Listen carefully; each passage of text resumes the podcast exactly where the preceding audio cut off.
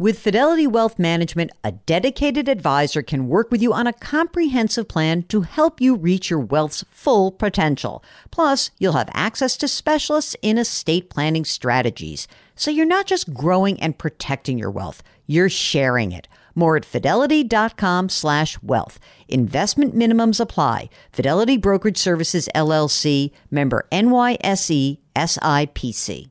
And now, a word from our sponsors at Betterment. If you're listening to my show, you're looking for tips on how to work smarter, not harder. And let's be real, you're already working hard to earn your money, but how do you make sure that your money is working hard for you? Here's how with a Betterment automated investment and savings app, your money will go to work They've got technology that will provide you with advanced tools, and they're built to help maximize your returns, not to mention your time. They have expert built portfolios of low cost exchange traded funds. You know, I love those exchange traded funds. There's automated investing technology, and as part of that, automated rebalancing. Many of you have been asking about rebalancing, and it sort of feels like a hard thing to do on your own. With Betterment, easy peasy. They do it for you. Visit betterment.com to get started. Learn more about high yield cash accounts at betterment.com. Investing involves risk. Performance is not guaranteed. Cash reserve offered through Betterment LLC and Betterment Securities. Betterment is not a bank.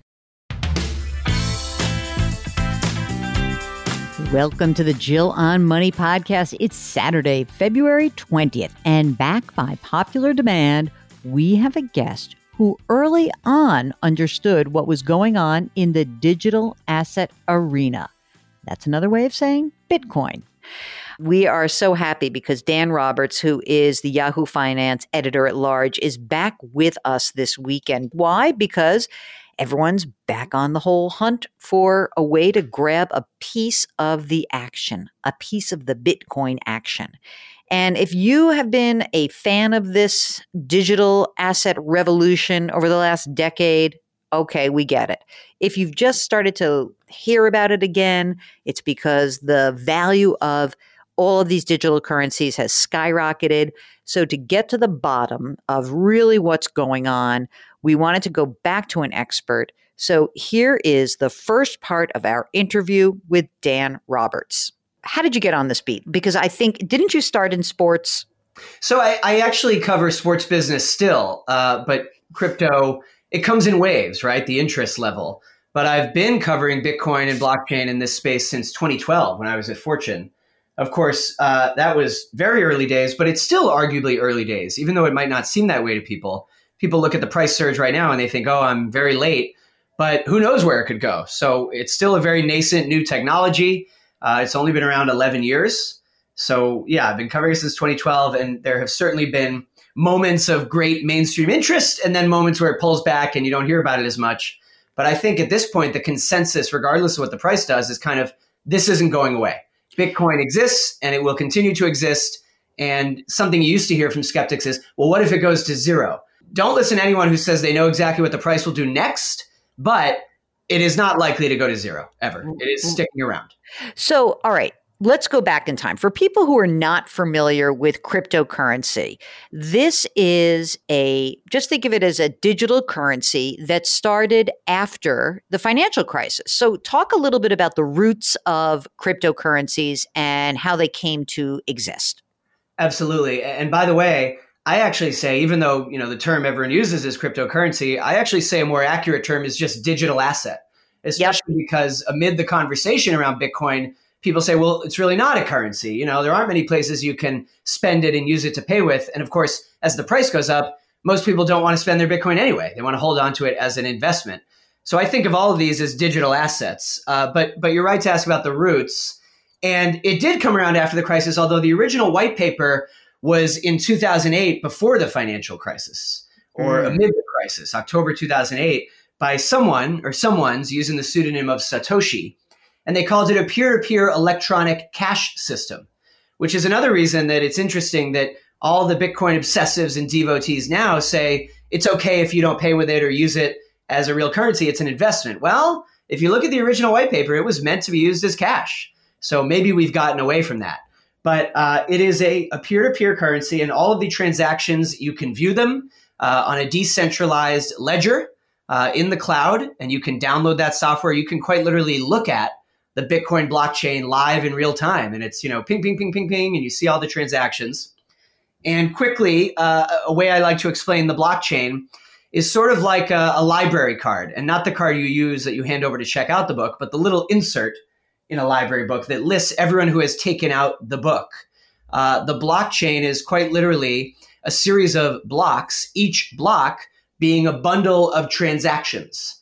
And uh, expensive, increasingly large computers and mining rigs get the privilege, as they solve uh, complex computations, to record and upload those bundles. So when a mining rig uh, wins the contract to upload a bundle of transactions, a block, it adds a block to the blockchain and the miner gets a small reward in bitcoins. You know what I love about this? I'm sorry to interrupt you. Is that the idea that you have a library card in the back of a book is very old school. And I feel like you're almost too young to remember that, but I so remember that. And it is like the best analogy that I have ever heard about digital stuff because it really, I mean, for old people like me, because now it's like, oh, yeah, right. I know everyone who took out this book before me. The person comes next will see that I had taken out this book. I mean, not you personally, but some series of numbers. And in fact, Jill, what's very cool the first time you, you know, use Bitcoin, even if you're a newbie, you don't think you understand it, if you buy or send someone a small amount of Bitcoin, you get a link. It spits out a link and you click it and it shows you there's your transaction on the blockchain. And you can look at it and see, you know, three mining rigs have confirmed this transaction. That's, as sort of a, a cool little jolt you get when you see that recorded. And I think that when a lot of people thought about Bitcoin or any digital asset way back when, there was a sense of we don't trust the banks. And 10 years or 12 years later, that's not the essential thesis anymore, is it? Yeah, that's right. And to go back to you asking about the roots, I mean, a lot of these original Bitcoiners or, you know, crypto crazies, whatever kind of fun term you want to use for these people who've been, you know, in it since the beginning, they're huge flag wavers, this is their big passion, is at the beginning, many were libertarians. And the whole appeal was it's unregulated. It's outside government control. There's no middleman. It's decentralized. And as a result, you know, in 2018, when I last joined you, there was a little phase, and I just recently wrote about this at Yahoo Finance. Your, your listeners might want to check it out. I wrote about how uh, since the beginning of Bitcoin, there have been a number of different narratives, different phases. You know, there was this era, then there was this era. So one phase was banks and Wall Street institutions starting to, to say, well, we're interested in blockchain. We're, we're going to use blockchains and we're going to create our own blockchains.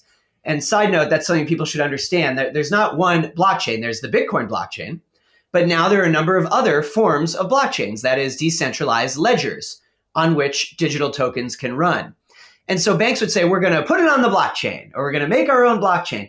And those libertarians who were in it because they loved that it wasn't government controlled, there was no middleman, they sort of said, well, you're defeating the whole purpose because a closed blockchain, or the term is permissioned, where you know JP Morgan said we're creating our own JPM coin for our clients. Well, you can only access it if you have a password from JP Morgan and you're a JP Morgan client. That defeats the purpose. The whole idea of the Bitcoin blockchain was it's permissionless. Anyone can see it, anyone can access it. There's no gatekeeper.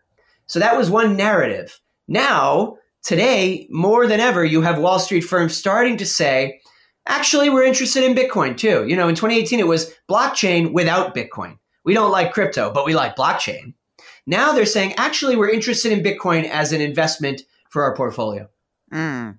And that's so fascinating because, of course, we remember, uh, at least I remember that, you know, Jamie Dimon dissed it and Warren Buffett dissed it. And you put this in your article, and we'll link to um, Dan's great article. It gives you a really good background. There's been people who said, you know, it's a scam or it's a bubble. And now it does appear that there has been a real capitulation. And now they're all in it again and and bought in pretty i guess you know pretty wholeheartedly. Is that what allowed the price to surge you know i don't know it was 40,000 last year? What was the high last year? So last year it just barely got to 20,000 and then in the first 5 days of the year it soared to 30 35 40 Now, a big caveat here, Jill, and this even makes it a little more complicated. Unlike stocks, where you know Tesla is listed on the Nasdaq and that's it, and that's where you can trade Tesla. Bitcoin is traded on many, many dozens of different exchanges. There are multiple cryptocurrency exchanges where you can buy, sell, and trade Bitcoin and other cryptocurrencies. And as a result, there is never just one price.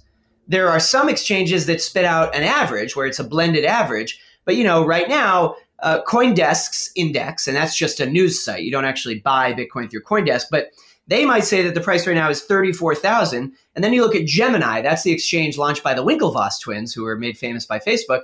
And on Gemini, it might say 34,800.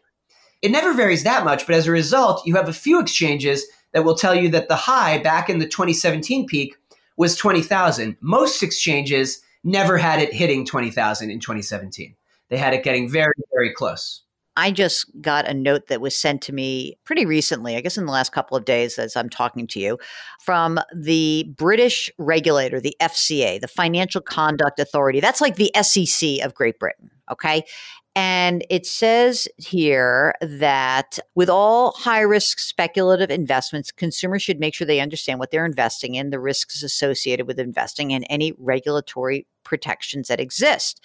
And essentially, the FCA says this is pretty risky stuff and you better be very careful before you actually invest in a cryptocurrency or a digital asset. What is your reaction to that? Well, you should. I mean, it's sort of self evident. And as the price surges, you're going to see those warnings. Uh, you're going to see, uh, you know, the SEC, which also does a little bit of consumer protection as its as its job, issuing warnings about putting too much money in cryptocurrency. I mean, the, the sort of mantra is you should only put in what you'd be comfortable losing, right? And, and not freak out. And in 2017, there was a lot of people who lost their shirts. I mean, there were a lot of young people who bought in amid the hype. They bought high, and then in Feb 2018, Bitcoin lost 65% of its value, and they freaked out and they sold at a loss. And you look back at that now, and if you had just held on, because anyone who bought Bitcoin, you know, even if you bought it as late, quote unquote, as say 2015, you're way up, through the roof up, if you've held on. Uh, now, this is also a good opportunity for me to answer. You, you asked about, you know, why the price surge now, and I didn't fully answer it.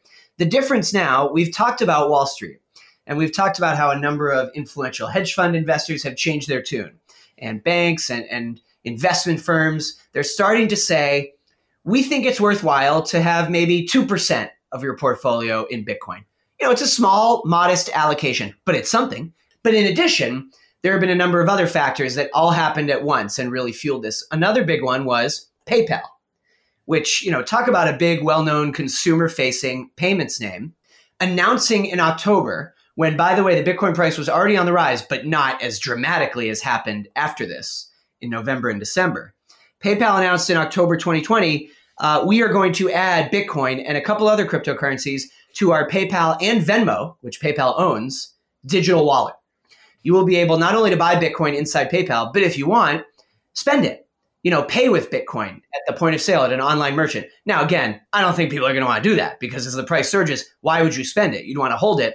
But PayPal buying in was seen as here's a well known mainstream company that is giving its imprimatur and at least showing we believe this is a worthwhile asset and we're going to add support for it. And I think that really helped. So there was a convergence here of a number of things. And quietly, Visa is another name. Visa has allowed six or seven different Bitcoin startups to come out with Visa branded Bitcoin rewards credit or debit cards. So normal debit cards, spend your money, but instead of airline miles, you get a small fraction of Bitcoin stay tuned because tomorrow we have the second part of our interview. And uh, I love this topic. You know why? I, I realize, Mark, it really is about that Bitcoin completely reminds me of my early days on Wall Street when I was a commodities trader. It really does feel like that kind of an asset that it moves around a lot. Now, by the way, we're going to get some more regulation of these currencies with a new head of the SEC. So I'm sure we'll hear more about that. But uh, if you have Bitcoin or any other uh, digital currency, we'd love to hear from you. If you're interested in it, we'd love to hear from you. And if you have any other financial question, we are ready to field it. Just send us an email. Ask Jill at jillonmoney.com. It is the weekend. Some of you are with other people. Maybe you're taking walks. Maybe you got to start doubling up those masks. That's what I've been doing lately. As always, wash your hands, wear your masks, maybe two, maintain your physical distancing, and try to lift somebody up today. Thank you so much for listening. We'll talk to you tomorrow.